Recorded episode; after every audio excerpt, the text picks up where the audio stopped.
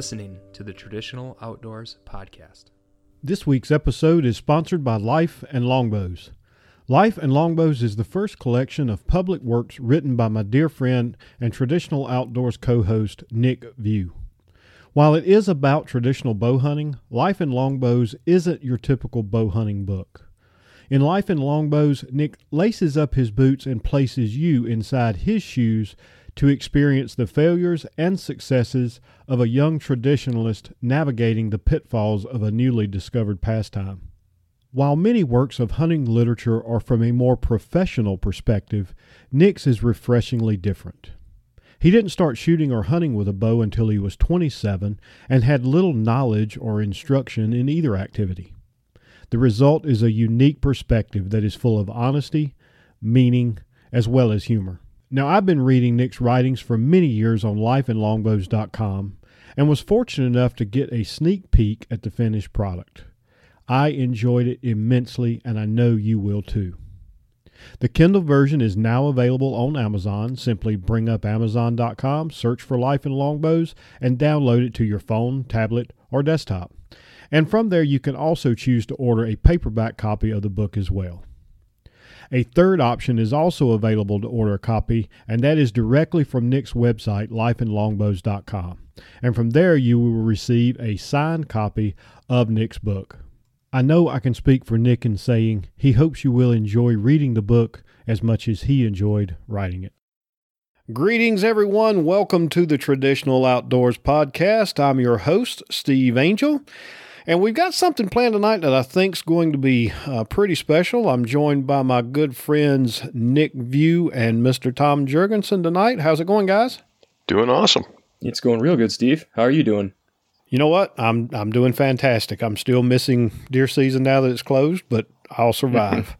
So uh, I'll be all right.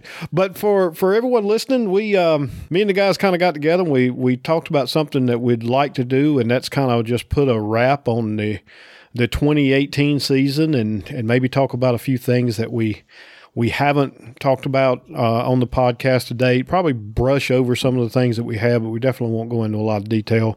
You can go back and find the respective episodes uh, if you haven't already heard those and listen to those for yourself.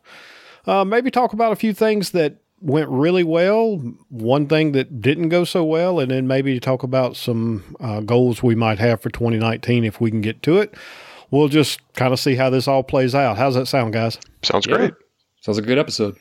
All right. Well, um, we'll just kind of jump in. I know my deer season runs a little later than than you guys, so I know I was I was doing a little bit of freezing in a in a tree stand up until about mid January last year, but for for the three of us, um, our our our hunts, respectively or collectively as a group, kind of kicked off in March with a uh, a regular hunt that I've I've gotten involved with in the last couple of years that, that I've really found myself looking forward to it. It it happens to coincide with one of my real good friends' uh, birthdays every year, and that's the that's the Camp Hambush Hog Hunt in South Carolina in March. And last year that would have been me and you, Tom, and some other friends we we may mention here or there. But that was your first hunt last year too, right? It was, yeah. That was great. Uh, kind of March, starting to warm up down there. Um, that's one where you and I we we we've had some good success over the years. So uh, maybe my expectation was a little too high for 2018. I don't know.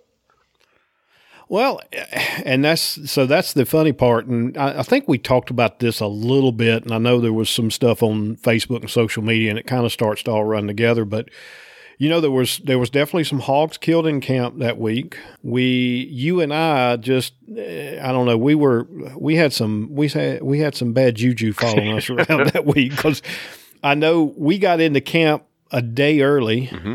Um, and actually hunted an you know an extra afternoon, and right off the bat, uh, I had hogs come in, shot a hog. Uh, there was there was a slight chance for rain. It started raining. I, I actually came down early and interrupted your hunt because mm-hmm. I, I wanted us to as, as you do to get on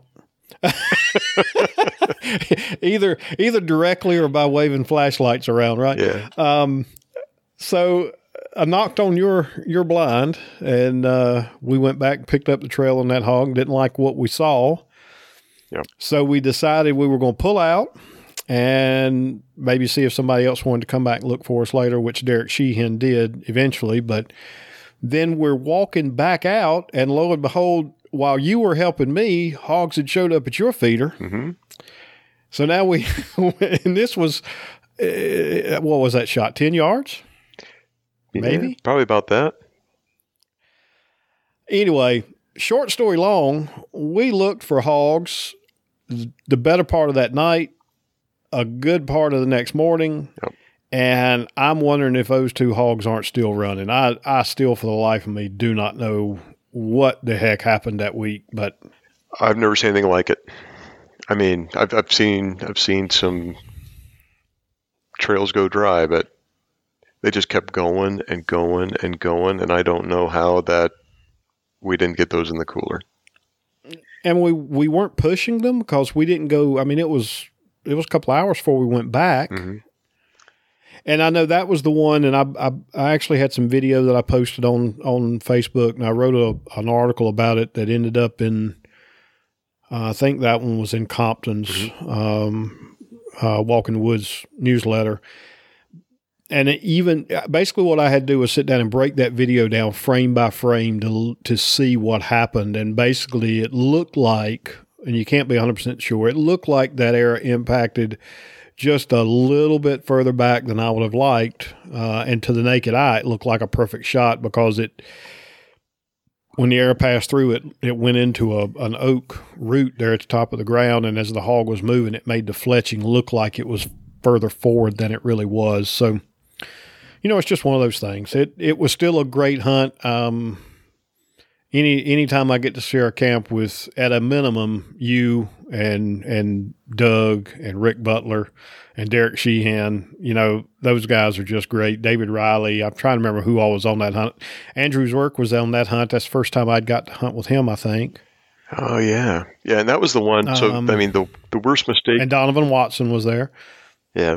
Go ahead. I'm sorry. The, the the big mistake I made was um, I ended up having to go to a, a work thing for three days right in the middle of that week.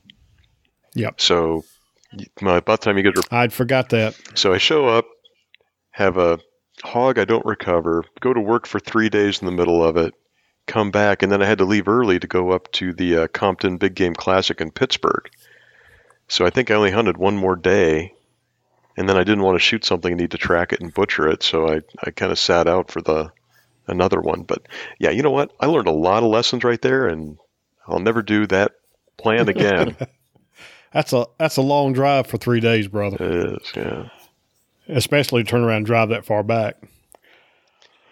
But we we have that we have that hunt scheduled again this year. Um, pretty much the same crowd overall, and I can't wait. I'm I'm already just chomping at the bit. I sent my my two piece takedown St. Charles bow back to Jay. He's doing a refinish on it and uh, reseating the the sleeve. It was developing just a little bit of a, a creak in it, so he's doing all that, and he's promised me I'm gonna have that back for for the uh, for the hog hunt in March. So can't Awesome. wait. So let's let's skip ahead unless there's is there anything else about that that hunt you'd like to throw out, Tom? Nah. Because we're burying it after tonight. So Nope, I'm ready for that. okay. Let's move on. So next, I know, although I've got uh, I've got a couple of people, specifically Joey Bell, and I'm calling him out on the podcast, has has committed to showing me what the heck I'm doing wrong, so that I will actually fall in love with turkey hunting. So I may get to this year, but turkey hunting has just not been something I've really been drawn to. I'd rather go out and chase hogs. And Tom, I don't know if I've ever talked to you. Are you much of a turkey hunter? Uh, nope. Okay. I, I went one morning. I called in two. It was awesome. It was fun. I uh, I do intend to get one with my longbow maybe this year, but it's uh, it's not my driving force. Well, then we'll maybe we'll maybe we'll both get lucky this year. So, but Nick, on the other hand, is is kind of crazy about turkey hunting, and you had some pretty good adventures last year, I right? did. So uh, last year was a, cont- a continuation of the oath, which is uh, is and will continue to be the oath until the oath is fulfilled, and either John Busheen and I or I get a turkey on the ground. So that's what we've been. That's what I've been kind of calling it. We set out a couple seasons ago. At first, we were going to go. We were both kind of going a little bit a, a half and half. We were going gun and bow. You know, I've I've never been. I'm not real experienced with a shotgun. John's gotten plenty of turkeys with a shotgun, but John had made the decision that he was going after turkeys longbow only, running gun, just like he used to hunt with a shotgun. And I wanted to too. And we kind of we kind of made a, a, a silent vow to just stick with the bows until one of us gets a turkey or both of us gets a turkey or whatever we decide to do. So the last couple seasons, we've been doing that. We've been really close to success. This year was the closest we've ever been. Um, we we tried some new property, and, and honestly, John's the nut here. John is the John is the experienced turkey hunter. We, we have a lot of fun hunting together, but sometimes I feel like I'm along for the ride. You know, recording it all for posterior. uh, but in recording and, and recording John and his every move. but uh, it's a lot of fun. John is a great guy to hunt with, um, and he really loves the birds. and And we we found some. There was some new property this year that we we got to hunt on. It used to be uh, private property, and they opened it up to hunting uh, to the public. And uh, we were one of the first people to hunt on it. Um, there were a few more. There, there's two or three groups of dedicated turkey hunters in the area, and probably a lot more that we don't know about. But in, in our dealings, we always seem to run into the same people, and um, it's been pretty cordial and it's been it's been a lot of fun. We had a couple bad encounters where we had we had good situations where people kind of kind of came up and sat right next to us and put decoys out and stuff like that, and didn't really care whether we were there or not, but at one point, the highlight of it, uh, we, I mean, we, two days worth of hunting was just unbelievable. Um, just story after story. And, and the first, the first experience we had ended up with me and John on either side of a six foot around oak on the edge of a field. And John's got one turkey 15 yards away behind me, and I can't see it. And I got another turkey five yards in front of me that I can't do anything about because it's right in front of me. And he's moving around and making noise. And I'm trying to tell him to shut up around this tree because I got a turkey in front of me. And he's trying to get in position to shoot this other bird. And if we both would have had guns, we'd have tagged out that first morning. Um, both at the same time, just about because they were that close. If I'd have had a gun on my on my knee, all I would have had to do was hit that trigger and it would have been over. And that was the same hunt that we uh, the raccoon the raccoon came down from the tree all ornery and tried to attack the turkey, and the turkey was too dumb to care. Um, but then the next day, we had what I call the stalk, and I'm actually writing about it right now. And Tom or John and I had it was funny because his wife Diane had just called him and wanted to know if we wanted to do lunch, and John because she was hungry, and John said sure. And then John spotted birds out in a field and we were after it. And by the time we were done, this was a two hour stalk through the woods that ended up with no shots, but 15 yards away from the most love crazed biggest tom I've ever seen in my life, just feeding in a circle down this farm line, this tree line on the edge of a cornfield, just crazy working two or three hens, and we ended up got, getting busted by by the hens who got out ahead of the tom, and it was just man, I was my teeth, my jaw hurt from my teeth being clenched. We were sore from standing still for so long and from moving so slow. I mean, it was the best turkey hunt I've ever been on in my life. Both of those. And to do that with longbows and just running gun and calling and, and and going after birds, chasing birds around properties is special. I mean, that's just something that you just don't see very often. And that, you know, even though it was short, that was by far the best. We only, we only get a week anyway, but that was by far the best turkey hunting we either of us I think have done. I mean, that was just it was great. So, that's what I was doing and that's another reason why I'm I'm addicted to this whole deal. It's just it, it's if you really if you like it, you really like it you know, it's there's not really a way to be kind of half and half into it. You know, it's just it's in your blood or it's not. And I, I hope that Steve that you feel that at some point that you get an opportunity and it just revs your engine. Of course, I'm sure you want something else to do.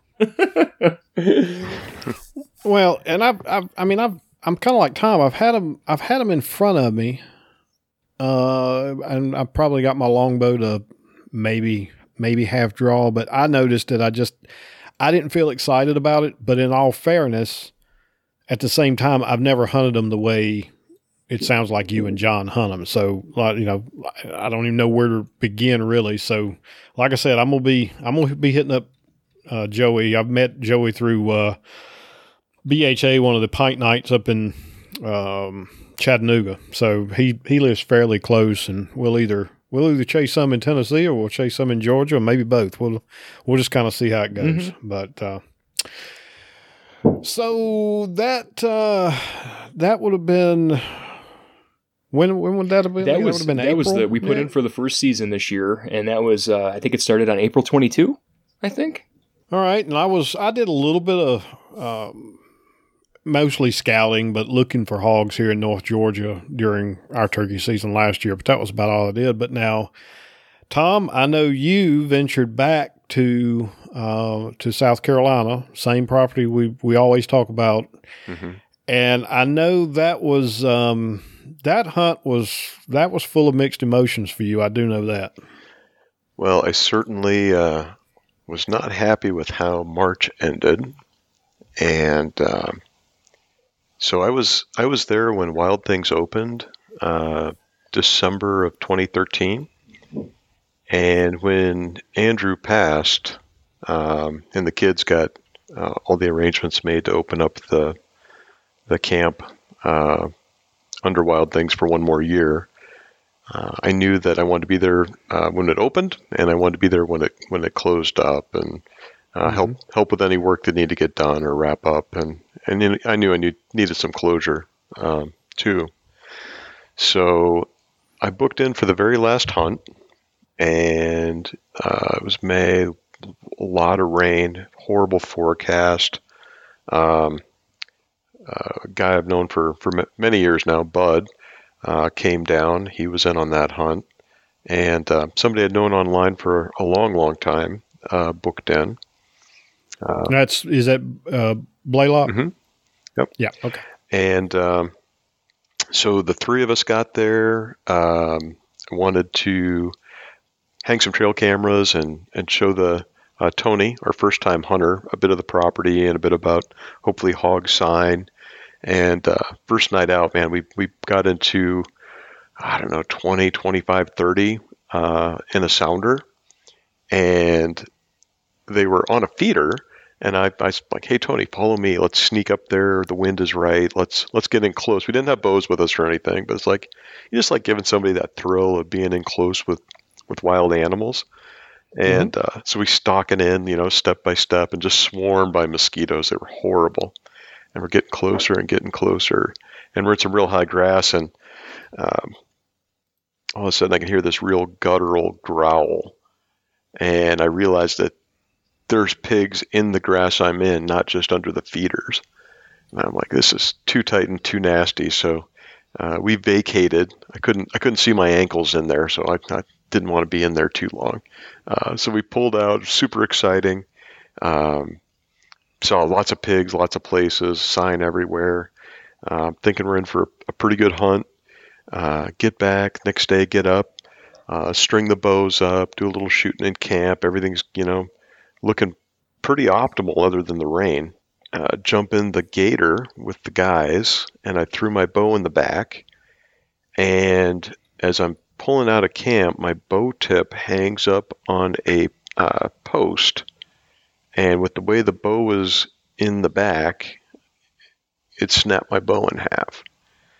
And I had just kind of come to talking to you guys about how I was going to give up and just acknowledge that I was a one bow guy, and that was it. Then and then you broke it, and uh, and then I snapped it in half. Man.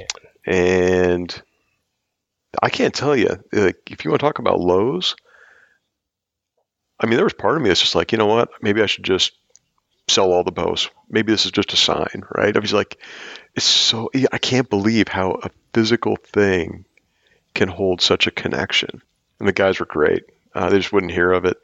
Uh, Charlie drove back. Well, before you before before you move forward, Yeah. I'm sorry, I don't want to interrupt you, but uh, there is a component of this that I definitely want to hear. Um, so why why why that bow? And what made it? What made it? I mean, and, and I don't want to belittle the fact that it wasn't a cheap bow, but it had nothing to do with it. you know, a bow is a bow. So you know, go into a little bit as far as what made the bow special, if you don't mind. Uh, so I only got it because I needed a two piece uh, for my trip to Africa that I could fit into certain luggage and transport in country. Um, So I got an identical to my f- my first Black Widow bow. So 64 pounds, uh, 66 inches long. Just, I mean, swap strings, arrows work great. It was just, it was a great thing.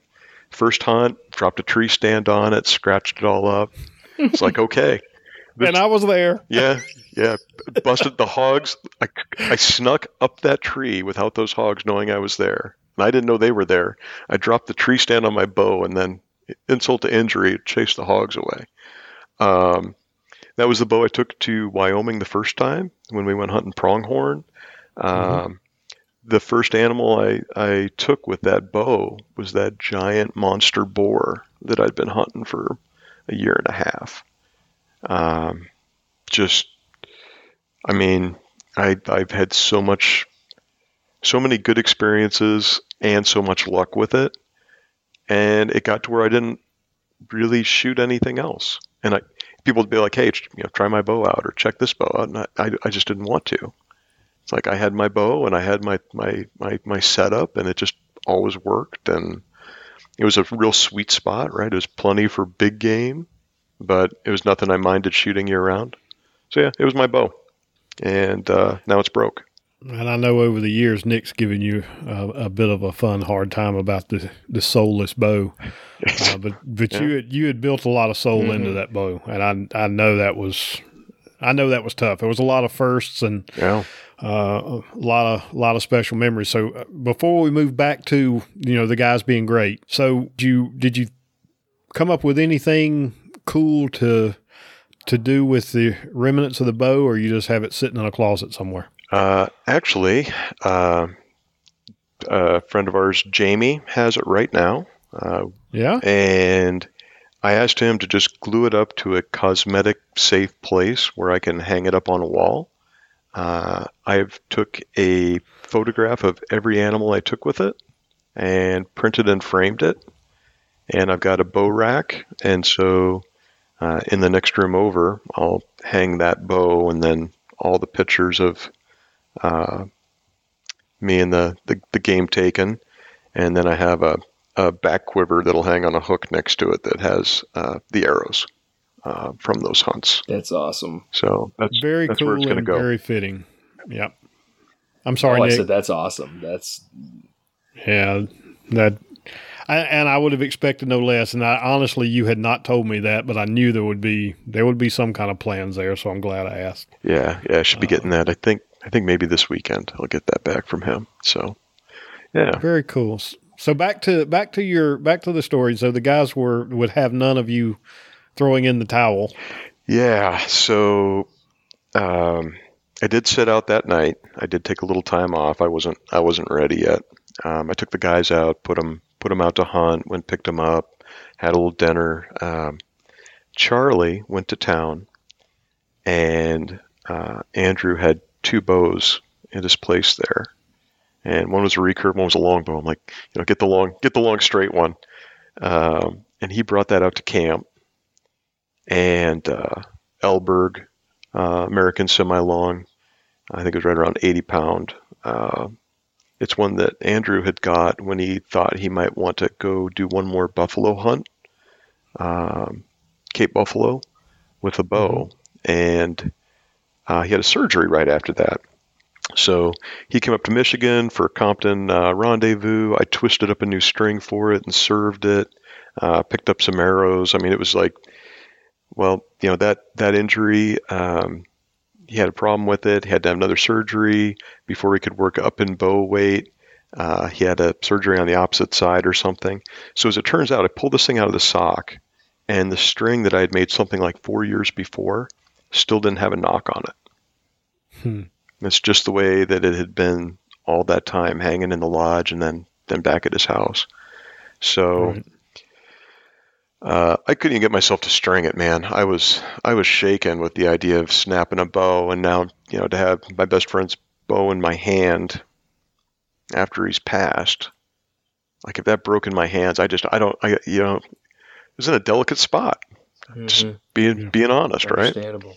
Um, Bud grabbed a stringer, whipped it on, strung the thing up, handed it to me. It's like tying a nock point. Go go shoot. Like, he didn't he didn't give me any option for no, and uh, so I did. I tied a nock point on it and uh, grabbed my arrows, went out and checked them at the bale, and uh, had lots of options. We could have rebuilt or tuned, you know, for what we needed, and just the way that riser was cut, it was shooting those arrows just beautifully. Um, I didn't have much time to practice, so I said I'm going to limit myself to real close shots. Um, went out that night and had 16 hogs come in, and uh, there weren't a weren't a bunch of big ones, but I did pick one boar out of the bunch that was a little bigger than the rest. And I said, if this one gives me what I need, I'm gonna I'm gonna make my shot. And I'd kind of given up. He kind of went outside. I was in a ground blind. Kind of went outside my view. I figured he was gone. And it was like 20 minutes later, all of a sudden, he was right in front of me, like three yards. And I pulled back and said that little prayer and let it go and went right where was supposed to go, passed through, uh, stuck in the mud on the other side, string tracker on. Uh, he went running out, gave it a little time, it broke off the string, went out at night, flashlights, followed the string to the end of it. It was on a pretty dominant trail. 15 more yards, there he was. It was the just most beautiful, could not have been better orchestrated intentionally um, way, not just to come back from snapping my bow in half, but, you know, also saying goodbye to my friend and, you know, closing up camp as we knew it. So it was the perfect bookend to many years of my life. Well, and I think we we all three know uh, or knew Andrew well enough to know that he was smiling. He was he was looking down at that whole situation, except probably for the broken bow. But he was Hey. he was he was looking down and smiling about all of that. Never would have happened that way if I didn't break my bow. Think about that. Yep. Yep. That's true. Sometimes sometimes just things just have a way of happening for a reason. And i know i know how i would feel and i know you were a lot you knew you knew andrew longer. You got a lot closer to andrew. Um if that had been me i can honestly say i would i would be able to look back and say it was worth breaking the bow for for all of that for everything else that happened Yeah. i can't speak for you but i'm pretty sure i know where you're at Oh too. yeah. Wouldn't do it on purpose, but yeah, no, I, I wouldn't take no it back. i would no i wouldn't do it on purpose either that would be a kind of an expensive but uh so uh, thank you for thank you for sharing that tom i know that's that's not something that i know you and i have talked about it but I, I don't know how much more you've talked about it other than that so i do appreciate you sharing that is I, I it's going to be hard to probably circle back to anything else that happened on that hunt but was there you know was there anything else No, was that was- pretty much It was good. You know, uh, Bud got a hog, and uh, we were we were into him every day. It was just you know it, from that point forward. Um, I did get another one the next day. Um, yeah, it was it was just um, really nice, really nice way to to close it up. so you ended up with two hogs that that trip Awesome. Very good. Very good. Well, so we might as well end the podcast now because nothing else that happened the rest of the year is going to top that top that story. But Ah, we'll keep going. Uh, so, Nick, you unfortunately, uh, I think next on the on the timeline, you get to try to you get to try to live up to that. but uh, you found a you found a new hobby starting uh, not long after after that hunt. Yeah, I had place. a little. I had a. I actually, I would say that 2018 was my fly fishing awakening, actually, or my fishing awakening period. Because I was never much of a fisherman when I was a kid. You know, we did it for fun, but my mom had to bribe us, uh, or at least me anyway. I wasn't that into it. You know, I'd never, I'd never really heard of fly fishing. Kind of like bow hunting. I'd, I'd never really heard about traditional bow hunting. So, you know, uh, John Moodry, Rob Jones, John Busheen, buddy, friends of the show, buddies of mine, that were kind of on me to get into fishing. Um, they had accompanied, they had accompanied uh, another friend of the sh- a friend of ours, um, and gone to a camp and really enjoyed it. Um, and they, you know, Rob got into it, John got into it, and John Moodry actually had was the only one that out of all of us that had fly fished, and he kind of was resurrected, or his interest was resurrected um, by us getting into it. Um, John joined the MLA and and uh, you know he was getting into getting into bows and stuff, and we camped with him a couple years at GLLI and whatnot, and you know he was a buddy, but um, we didn't really know he fished, and then finally he got into you know we all got into fishing, and John being the only one that really knew what he was doing, you know, started taking Rob and I more. Like we started meeting him and fishing on the rogue around here and stuff. But to back up, how I got into it was we were it was Memorial Day weekend. They'd been on me to fly fish. I, I started reading Gordon MacQuarrie books and I really started getting into the storytelling of fly fishing and the romance of it. And I, I wanted to be a part of it. I loved reading fishing stories, which was really weird because I'd never really been interested. Um, so I uh, I said, well, okay, fine. And uh, you know, they're like, well, Cabela's has a sale, you know. So I I went over there and I, I got a I got a really cheap fishing rig for about 130 bucks. You know, got a cheap rod and everything, and some a handful of flies, and and we went the next day. You know, some waders, some cheap waders, and we had a blast. I mean, it was great. I you know I hooked into my first brown didn't know what I was doing. You know, I did a little bit of nymphing, tried to dry a couple times. John kind of showed me the ropes on the fly, and you know, Robin, Robin, John gave me pointer uh, pointers, and um, it was just a day. And and after that, you know, we went again and had some, had some fun times. It was just a really enjoyable social experience, other than the actual part of fit, the actual fishing aspect of it. But I don't think I've ever felt like I have in the river myself in anything else I've done. Um, just doing something myself, socially or by myself. I have equal an equally good time fly fishing, but it's one of those. It, it's one of the few things where I'm just like I'm not looking to do it with anyone. Like I can I can I can wake up and say I'm going to fly fishing today, or I'm working from home today. I'm going to hit you know, I'm going to get up early and work and I'm going to hit a two hour lunch break. I'm going to shoot down to the rogue five minutes away and I'm going to go, I'm going to get some trout fishing in. I was looking for every excuse possible to get into the water and fish. And when, and most of the year I was fishing when I should have been scouting for deer. but I wanted to fish. I, I, I, could not help myself. I had Yeah. to fish. Mhm. Like I was like, you know, Well, it, and you're forgetting you're forgetting one thing. So when we when we talked about starting the podcast, and I told you we were going to get into you know some different topics other than just you know traditional archery and traditional bow hunting, and when when I set up and reached out to Cameron Mortensen, that was in April. We had him on, and you didn't participate in that. And if I remember correctly, you had something else going on, but you said, "Ah, it's fly fishing. No, I'll let you handle that." And then you you you loved that episode. And don't get me wrong, I know the other guys jumping in helped that out, but No, it was all Um, together. it was that too, because because I felt bad because the only experience I had was was bow hunting, and we wanted to do this podcast with a broad variety of things, and and I and you know you said you know I want to challenge you to branch out a little bit, and I said yeah I could do that. I could I could do more outdoors, and you know, between the MacQuarrie and between that episode with Cameron, which was absolutely fantastic, and and the whole, I still want a glass rod in the worst way, and I'm going to get one. But you know, that kind of all of that plus them working on me, you know, just kind of fit. And The rod that you got from Nope, Scott's I went with, Glass?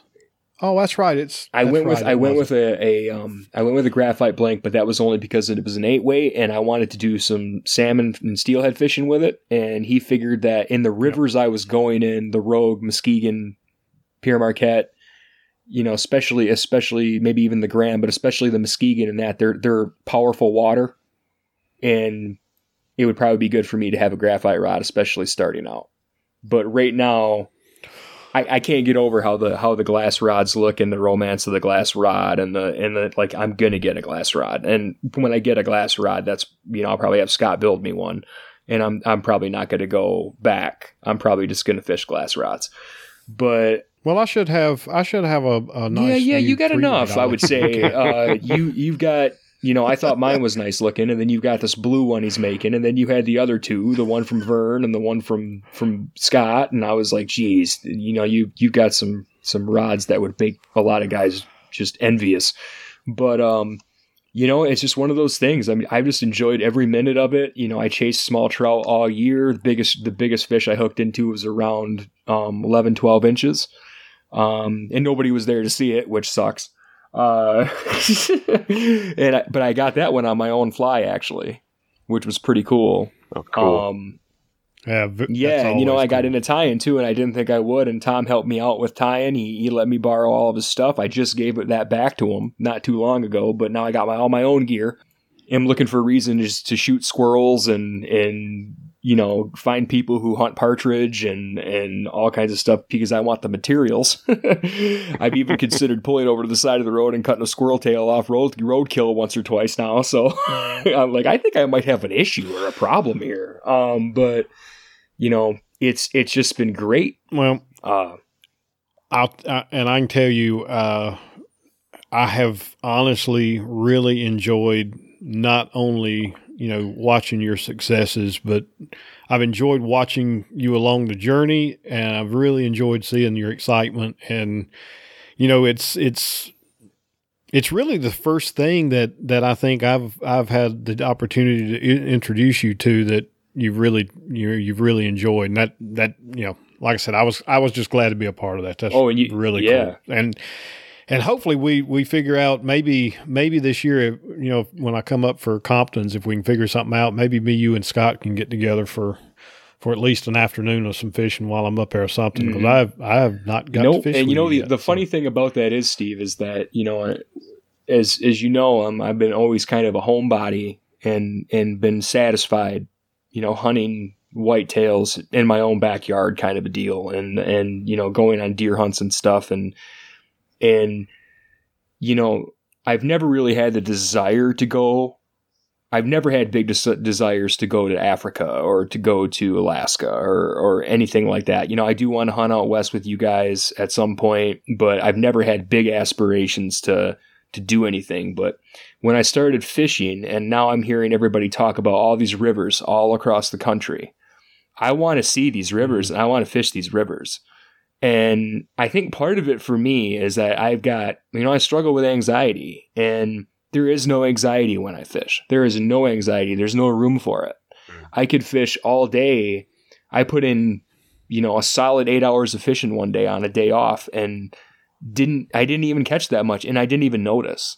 It's one of those things where I don't know if it's just the constant activities therapeutic or, or what, or there's always another part of the water to explore or there's always a fish in a hole or on a riffle or around the bend or, or or maybe I find the fly that works that perfect combination but it never gets boring and it just makes me want to do it more. I get out and I want to do it again. And I mean it's kind of a problem because it'll take your money but well, I, I I tell you what, uh, I can I can I can speak from experience. You can get anxiety into fly fishing. You just need to be uh, in a in a gin clear stream in Wyoming. casting into a 20 mile an hour headwind with a three weight rod, and you can get some anxiety. Lived it, been there, done that. Tom will absolutely make you sick. Oh, I, I saw the video. Those Tom, that was that was pretty sweet. Yeah, he. I thought I liked him until then. Yeah, I know. I, I know. And if anyway. I fish with him now, I'm probably just going to be all, all kinds of nervous because I, I just, you know, nah, Tom, Tom never Tom never gets Tom never gets cocky about anything, and whenever we talk about fly fishing and he starts getting amped up and he always goes, he, he always says, uh, man, you know, you get this, this, and this, and man, I just wish I was as good of a bow hunter as I am a fly fisherman.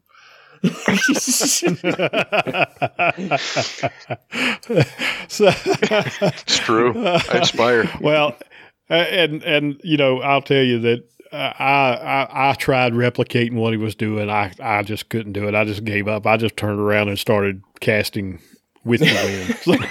but but uh, you actually meant so it was funny. You actually mentioned that you didn't have you didn't have any aspirations about hunting anywhere like Africa, but one of the three among this group did. So we're going to shift gears again now and move forward to uh, I think was it it was July, right, mm-hmm. Tom?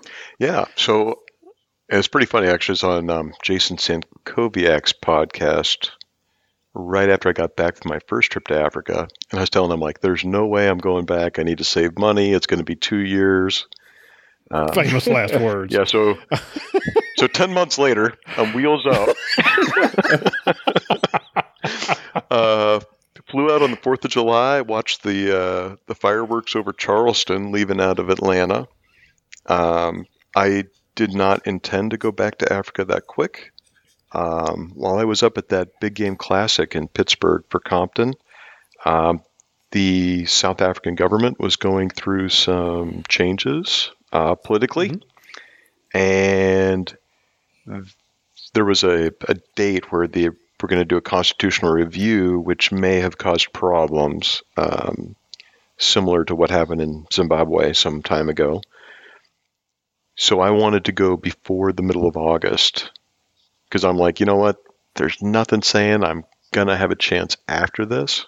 Probably, yeah, maybe. I don't know, but if I want to go and hunt Africa again, this is the time. So um, I went through every couch cushion and uh, got all my points for all my uh, airline miles and actually got a, a hotel in uh, Joburg on points and uh, got it all scratched together. And I went back to the same outfit that I had gone to uh, the previous summer uh, with the Plains game package, kind of everything that I kind of hoped I'd have a chance for, but I cut that first trip way too short. And so booked a whole week there uh, just to hunt uh, wildebeest and warthogs and blesbuck. And uh, that was awesome. Great experience again this year. I mean, just kind of feel like family, um, great folks. Um, uh, did have, you mentioned on video that one frame that makes something look bad. Uh, my warthog, that shot uh, looked horrible where I was at in the hide trying to get the angle. Um, did not look good and absolutely got him. I mean, that, so the thing about video, sometimes you know, sometimes you don't. Um, couple days later, uh, got a, a, shot at a, a wildebeest and and uh, was successful with that. And that was a gorgeous animal. Yeah, and the shot on that, when he bet like laid down and put his paws out to drink, um, I hadn't calculated for where the vitals would be, so I actually shot him a little too far back. Uh, there was some concern about um, if it was too far back or not. And um, PH and I went out on the track and uh, weren't weren't weren't real hopeful. But when we found him, he was, you know, the the, the arrow was good. Um, was able to sneak up and and and put one more arrow into him, and uh, so yeah, that was good. Um, so yeah, and then I kind of assumed I wouldn't see a blesbuck. They're not as predictable. Um, and last day, very late in the morning, uh, sure enough, real old one walked in and stood broadside in just the wrong spot and made uh, made an opportunity for me. So that first week, um, I did everything I set out to do. Uh, had a, a, beautiful day up on the mountain. Um, so it, yeah, first week was great. Uh, went back to Joburg, caught a puddle jumper up north, and uh, my real my real primary drive to go was uh, to try again for a Cape buffalo with my longbow.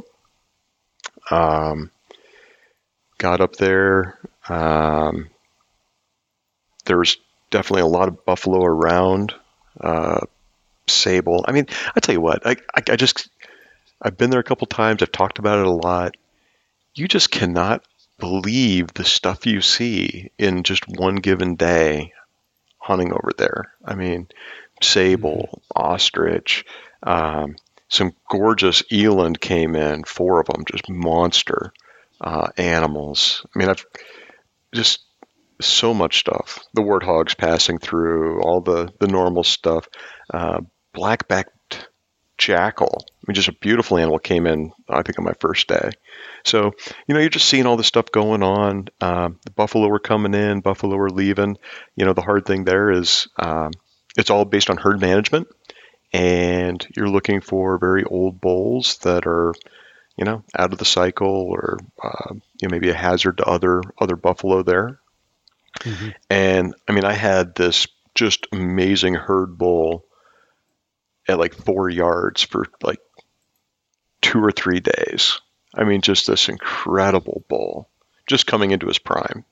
And I just had to keep, keep waiting for the older ones, you know, to, to, to show up. Um, a couple days in, um, in comes a big bunch. It was, uh, I think it was 16 or 17 bulls and they were out in front of us for like 15, 20 minutes. And finally, there was one point in time where you got the big old bull, and he's, you know, in the pan. He's he's knee deep in water. Everything's perfect. Um, I had told the PH, you know, 15 and in with a longbow. Uh, uh, hit it with the laser rangefinder. He's like, it's 19 yards. You know, we can wait. No big deal. You got a couple days left. Don't worry about it.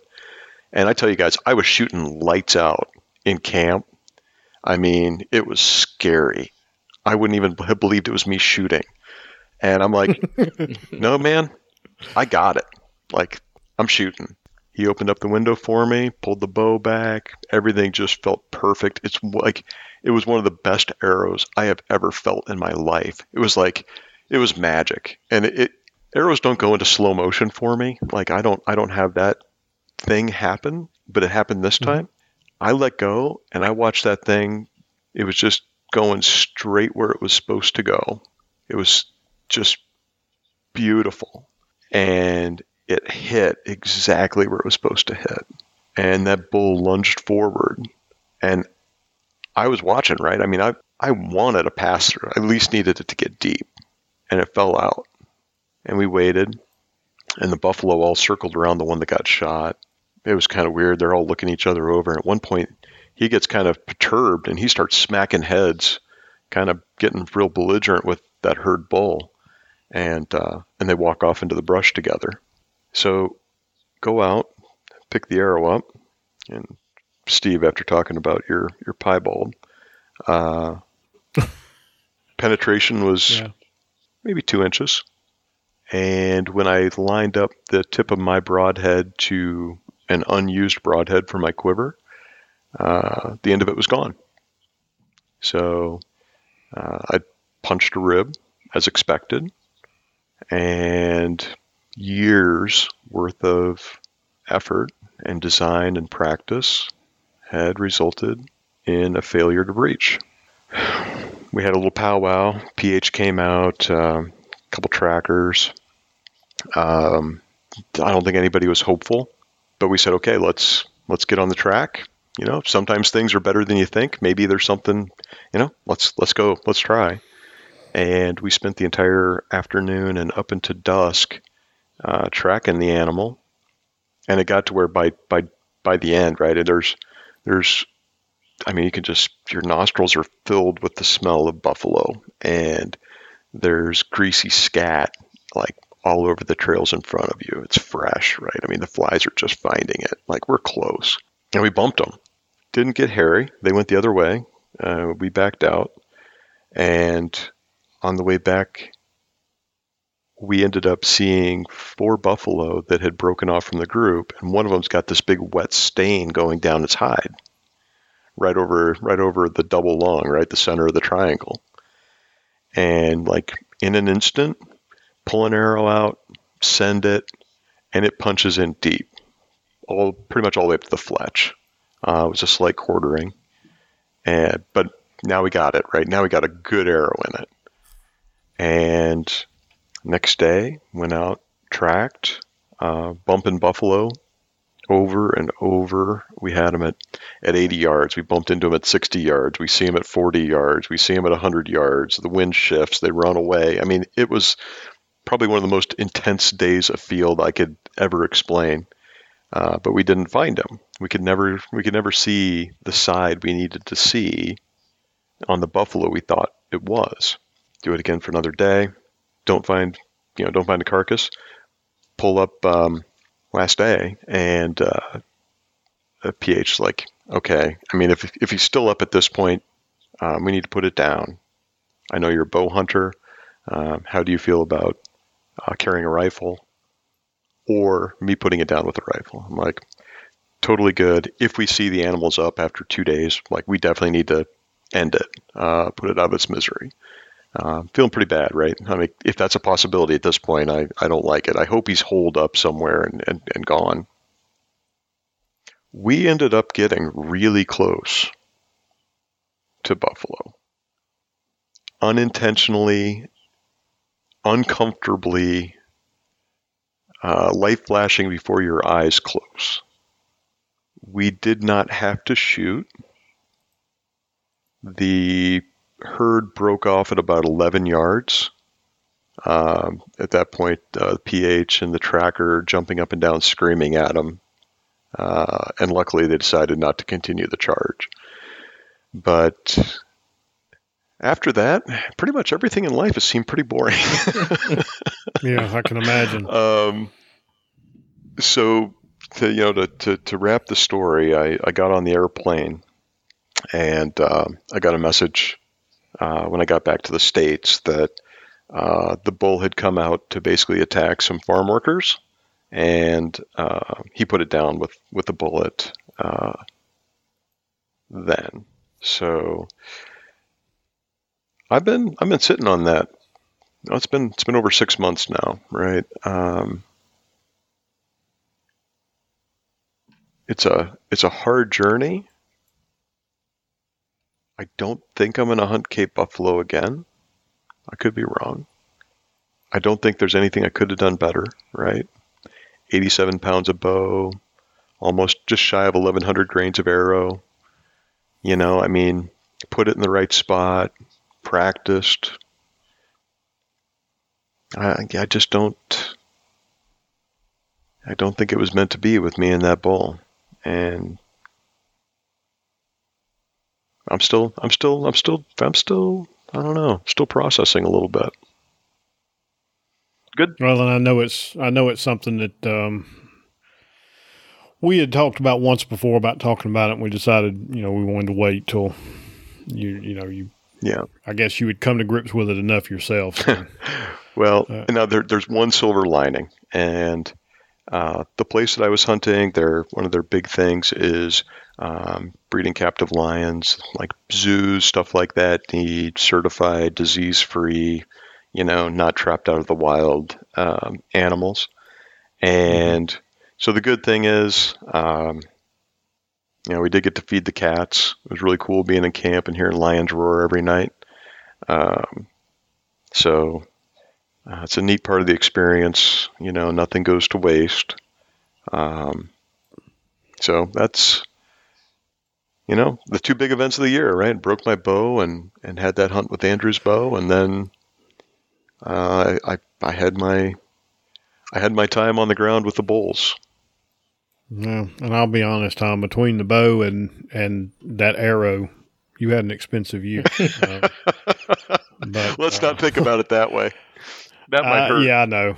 Yeah, it, it, I know it would hurt. It would hurt. It hurts me th- for you just thinking about it. But so uh, I know um, you came back from Africa, and it wasn't long after that. Then you know, it seemed like a few weeks, and and we headed west to Wyoming. We've kind of covered that yeah. and beat that to death, so I don't want to go into that. I think when we, you know, when we go to wrap up, I'll probably touch on it just a little bit with our, you know, favorite moments. But uh, Wyoming was great, and then we moved into um, deer slash bear season. Um, and I really, you know, uh, there's not a lot that I want to talk about there. I mean, I, I, I, had some good. I had a I had a good season. I'm not gonna, you know, I'm not gonna lie about it. I had a real good season. I know, Nick, you had a little bit of frustration. Um, Tom, I don't think you actually got out all that much. I know. Um, we talked a little bit about your bear hunt. Uh, do you want to you want to talk about that a little bit? You know, I think we, I think I covered the the hunt. Um, you know, I think to, you did as much as I needed. I, I'll just say that you know, after that that loose end in Africa, that was a really nice way to just have a, a clean, swift, you know, just like you want it hunt that brought out great meat. I just cooked up a a bear shank, uh, actually with Doug Gilmore uh, for New Year's. Um, cool. Yeah, just great meat and and a, and a fantastic experience. So was a nice way to wrap up my season. I didn't feel like going deer hunting much after that. And Nick, uh, you know, I've I've pretty much decided if if you and I ever hunt again, we're not we're not doing a we're not doing a three day hunt, and I'll I'll tell you why. It's not about. For me, part of it is about the fact that there's just the odds are so um, tough that you're actually going to have some success in, you know, trying to get to a new location, get some kind of idea where you're hunting, and be successful inside of a three day period. Mm-hmm. But the the flip side of that too is when you were here, we hunted hard, um, mm-hmm. so hard. In fact, I don't know that we had, you know, aside from you know, while we were in the vehicle driving, we probably didn't spend over an hour really talking the whole time you were here. It was like if if we weren't hunting, we were eating or sleeping. Yep, pretty much uh, alone staring into the woods. Uh, occasional occasional message back and forth. Yeah. That was that was pretty much it. And you know, I know that's eh, part of that's the pressure that you know. I know you know doing an out of state hunt like that on you uh, uh, it's from a, a, financial perspective. You know, that's a big deal for you. And if you're going to pay for the license, I really want you to you know have the chance to hunt. But you know, it it does take away of away from part of what I think is most important about the hunt. That's you know sharing in the experiences and so forth. And we just didn't we didn't have it this time. I mean, it's it's it's funny. You know, I I've got one little clip of video from on the GoPro, and I don't even know if you knew I had that running then. I think it was the first day you came out of the the split oak stand down in Middle Georgia uh, for you know for midday. Uh, mm-hmm. That's and we didn't take. I don't think we took a single picture that we didn't take individually while we were in the stand or something. So, you know, just wasn't a lot to remember that hunt by. But you know, nope. I I saw three deer in thirty seconds. Didn't have the chance to shoot. In a in a mangy possum.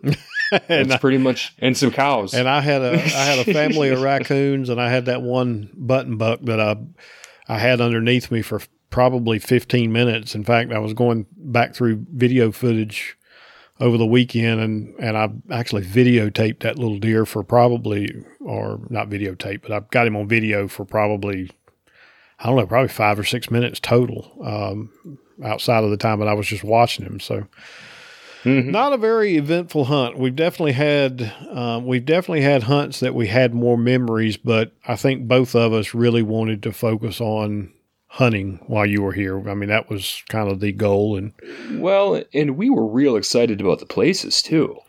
I mean, you had you know not touched some of these places, and they all were very promising sign wise. I mean, it's just It was it shut down that week. uh, That's it. Yeah, and you know, I think we hit a I think we hit a really weird time where I had those stands were selected for a, a specific type of activity, and I think we just hit it during a time because they were you know most of the stands that we had were on the edge of transition lines, uh, and you know I think it was just that if if it'd been another week, you always hear that. Well, if you'd been here last week, or if you'd here been here next week, but I really think it Yeah. came down to a week. I mean, you know, I took I ended up, both of the bucks I ended up taking. I took off of um, the the track of land in Middle Georgia, and both of the does I took off the track that we hunted in North Georgia. So it, you know, it was Mhm. just it was just timing. Is all it was. I mean,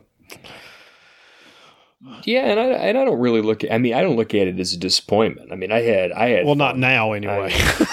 yeah, I mean, well, and and you know, honestly, I was just kind of you know, it was it was just good to to hang out and be there, and I got to hunt some. I, I really needed a change of scenery. yeah, Is basically what it was. You know, my my season was you know I missed that buck um, the second time in the woods.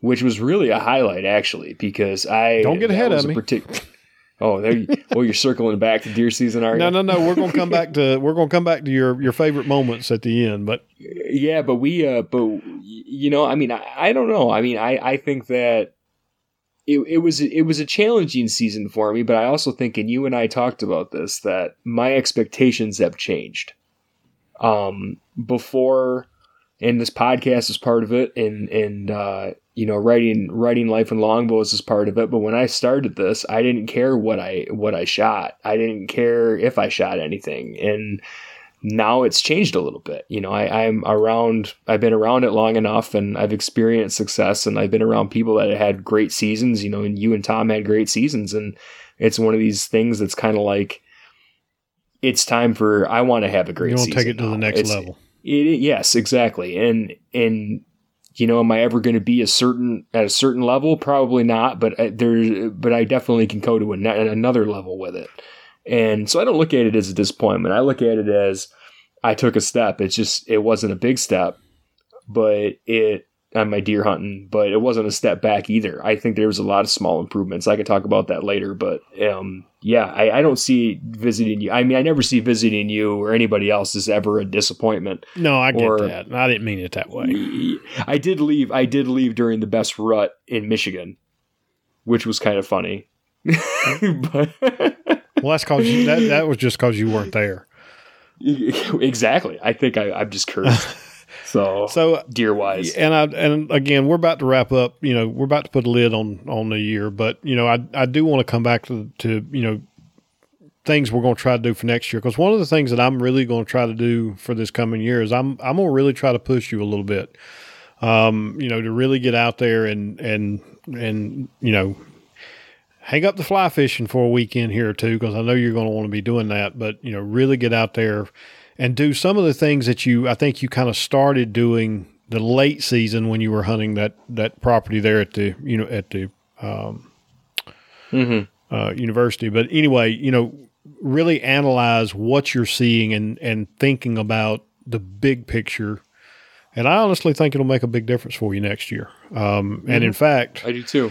you know that's i think that's something that you should really plan to start doing just as soon as you've got you know i don't know how much snow you guys have got right now but as soon as the snow's gone that's when i think you ought to be out there um, so uh, but anyway i guess i want to officially for the podcast for you know for everybody listening for for the three of us put a lid on on the 2018 season. Is there is there any aspect or hunt or anything that you've thought of as we've gone through this that you that you want to bring up before we before we move into what our favorite moments were real quick? No, Any, I'm good. Mm-mm. Nick? Nope. And I think I can say the same thing. Um, so with that, goodbye 2018. I know we're a, a little late on this, but goodbye 2018. Now we'll, we're looking forward to to 2019. But in in lieu of that, I do want to um, real briefly just kind of go around the around the room and you know, what was your favorite moment? And I'm not going to put a number on. I started to put a number on it, but because I was sitting here thinking as I was listening to everything, and I'm I, I don't I've got several that I'm going to bring up just real briefly and not go into a lot of detail, but um, we'll we'll we'll start with you, Nick. What was your favorite moment or moments of of just real briefly of 2018? I think that stock on that turkey was the first one, and the second one I would say the the it's kind of a tie bef- between the first brown I hooked on I hooked up with fly fishing and the the biggest one I caught on my fly. I think those are the two moments that really stick out to me. Fair enough. Tom, you're next. And I, I sure hope this doesn't come off as one upsmanship, but um, a lot of years go by when you don't have moments like I had this year, holding Andrew's bow and shooting that pig, and watching a bull buffalo come straight at me, looking over the irons at very close range. Those two things are with me forever. And one just happy one is seeing you with that giant rucksack on heading into the bighorns because that was a pivot that was that was something new You really got to start going last, Tom. yeah, yeah, you really do. Because I'm sitting here now going, damn, everything I was thinking sounds really shallow now. Um, it was a good year next year i won't have anything to say You know, it it it really was, and and I say this again. I had a really good season. There there's very little I can complain about. You know, my my suicidal bear and the the moving maple is the is the only two things that I really can say that frustrated me. But as I look back, the things that pop to mind that are really memorable to me, memorable to me, my favorite moments. Um, leaving the goat hauler 2.0 at the trailhead hmm and heading into just complete unknown with one of my absolute best friends can't be beat. Um, you know that i looked forward to that hunt probably as much as i did to the antelope hunt. And you know even though we walked away from that hunt without any any any meat in the cooler. Um, there was just so, and I could sit here and talk about that again for an hour, and I'm not going to do it. But yep that was just that that moment was was probably my highlight of the year, followed really closely by the my first bull elk bugle and actually you know Mhm. putting a semi stalk on him, even though I didn't have a, a bow or a tag, um, and getting within bow range. That again, pretty special. And I hate to I hate to go to two more, but the the the the first buck that I shot this year this year one of the one of the few times that I actually went into the woods with a specific plan, waited for a very specific wind, and had in my mind exactly what was going to happen, and it happened exactly like I had envisioned it and what I planned to, and it ended up being the biggest buck I've taken with uh, a longbow. So that was pretty good. And then, of course, you know, my first my first whitetail with primitive gear was absolutely fantastic. Um, I still start shaking about that one just thinking about it again. So, you know, I had some I had some really good moments. Um, but again, as as great as both of the deer were, you know that that putting your eye on the elephant foot and striking out four miles and knowing that you were just completely dependent upon what you had on your back and and you know your your your best friend walking along beside of you was was definitely a, a highlight. So um, the highlight without a doubt. So I'll do I'll, I'll I'll same thing go around real quickly and we're going to we're going to try to wrap this up in the next 10 15 minutes here I think but maybe 20 but so Tom I'll start with you on this one. All right you know pick pick one thing that you had this you know 2018 that that you would you would do different or something that maybe you didn't do that you plan to put in effect in almost like a new year's resolution kind of thing i guess All right, so uh, I'm not big about living with regret, so I'm going to skip the first part. Um, Okay. When you guys did that episode, you were talking about some uh, muzzle loaders and small game and 38 caliber or something. Mhm. I totally wanted to go squirrel and rabbit hunting again. I mean, I I wasn't involved in that episode, but I, just, I was listening to it, and uh, so I ordered a gun, a, a 22 mag over 410, and I vowed that I'm going to spend some time this winter just tromping around. And uh, uh, it's kind of a funny thing. It's on back order, so I've been running around with my longbow that I already own, uh, not killing anything. But I've been out. I've been horseshoe, uh, snowshoeing, and you know, longbow hunting for some bunnies and looking for squirrels, and uh, even went out ice fishing. But it's like, you know what? I'm not going to wait for a big season or a big hunt to go do something. I'm going to try and get more in, in between. That's that. That's my big thing for this year is uh, more little things more frequently. So would you say that's your that's your goal for Yeah. 2019? Okay. I was gonna I was gonna break those up separately, but that that's perfectly understandable. So Nick, what about you? Anything you anything for- you would do differently or that you want to try to improve upon? Yeah, I would have. Um, l- like you said, I, I with deer hunting, I think I was really getting more of the hang of it towards the end of the year, when I was more fired up about it. And uh, I should have gotten. I could have looked at Grand Valley more seriously before that, and probably could have stepped foot on those properties prior to that. Also, Mhm. um, all I would have needed is permission, you know, just to walk and check all that out. And I would have had it figured out before I went out there. The other thing I wish I'd have done differently is I wish I would have practiced with that stand all summer. Um, I would have had more opportunities, spread less scent, and who knows? I mean, I might, like Tom said, you know, it's it's in the past now, but I might have, I might have, you know, the two I had chances at, I might have had better chances at them had I been in a stand, and, and maybe even had more opportunities at deer. Um, but if I'd have been real comfortable with that, then it would have opened up some more opportunities for me. Uh, so I think those are the two things I would have really done. I don't have anything uh, in regards to fishing or turkey hunting. I think it's just deer hunting is the big thing. As I pick up other hobbies, I need to, I need to work on getting a little bit hungrier in the off season before I get to that point. You know, Sure. So- sure, and it's um Yep. it's it's as you get more of those those hobbies, those those things that you like to do in the outdoors. I mean, and I'm not trying to belittle you in any way with what I'm getting ready to say, but I mean, you've you've pretty much been a a two facet guy for the most part. It's traditional archery and traditional bow hunting.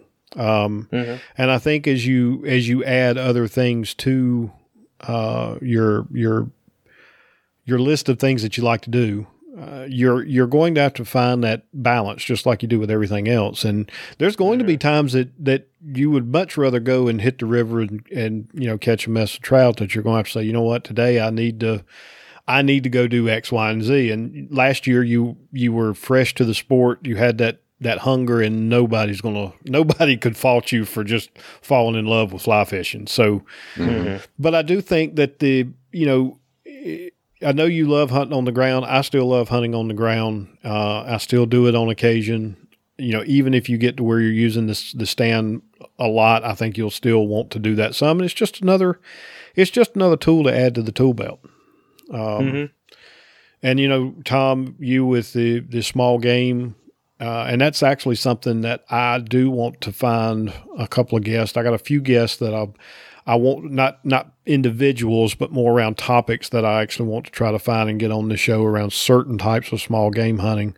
And it, it I've been thinking about it too. It's you know we I think we've all joked about over the last couple of years. I don't think any one of us has turned in a small game award yet for for MLA, have we? Nope. I was I know I haven't. I was so close that one, but no, no.